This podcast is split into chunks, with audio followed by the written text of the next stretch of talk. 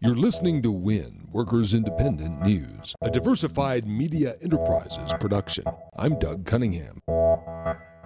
Former BCTGM union Nabisco workers want you to stand with them on a boycott of Nabisco products like Oreos, Ritz crackers, and Chips Ahoy. Listen to their message on why they want you to join their Nabisco boycott. We are the BCTGM fighting for American jobs. Nabisco, maker of iconic snack brands like Oreo, Ritz Crackers, and Chips Ahoy, has made its fortunes in America, and its patriotic response has been to send U.S. jobs to Mexico. As a result, consumers across the U.S. continue to boycott their Mexican made products. Corporate revenues are down across North America. Consumers are sending a loud, clear message. Now, religious leaders from all faiths across the U.S. are calling for an investigation into this Nabisco business model and have scheduled a six city tour to look deeper into the matter. Just as the NAFTA negotiations are in the forefront, the faith community will begin to talk to workers, politicians, and other faith based leaders addressing this U.S. jobs exodus by Nabisco from a moral and ethical perspective and widely publishing their findings. The BCTGM and Interfaith Workers Justice, its faith based coalition partner, ask all people of faith and social conscience to join this fight against Nabisco's exploitation of workers in the U.S. and in Mexico. Millions are already not buying Nabisco products made in Mexico, and it's already impacting their bottom line. Join our fight for moral and economic justice at fightforamericanjobs.org.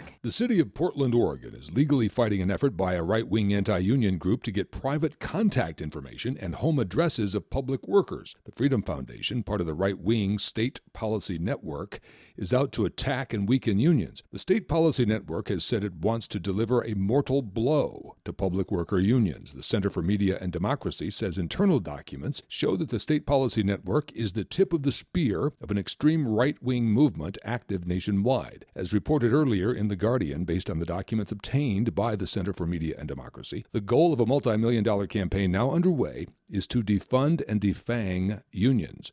The city of Portland has sued to block the Freedom Foundation from getting public worker personal information. The Freedom Foundation has also sued the city of Portland to get this public worker information so it can then go to homes and call the workers as part of an anti union campaign. When it comes to paying its fair share of taxes, Nike should just do it. That's the message the AFL CIO is sending to Nike, saying that Nike should pay its fair share of U.S. taxes to help finance U.S. schools, infrastructure, and hospitals. The Labor Federation says Nike should limit its offshore tax avoidance schemes and pay up. The recent Paradise Papers release shows Nike shifted billions of dollars in profits offshore to a Bermudian subsidiary and then to a Dutch limited partnership. The AFL CIO is submitting a shareholder proposal to Nike's board, urging that Nike adopt responsible tax principles. You've been listening to WIN, Workers Independent News. For more information, visit workersindependentnews.com.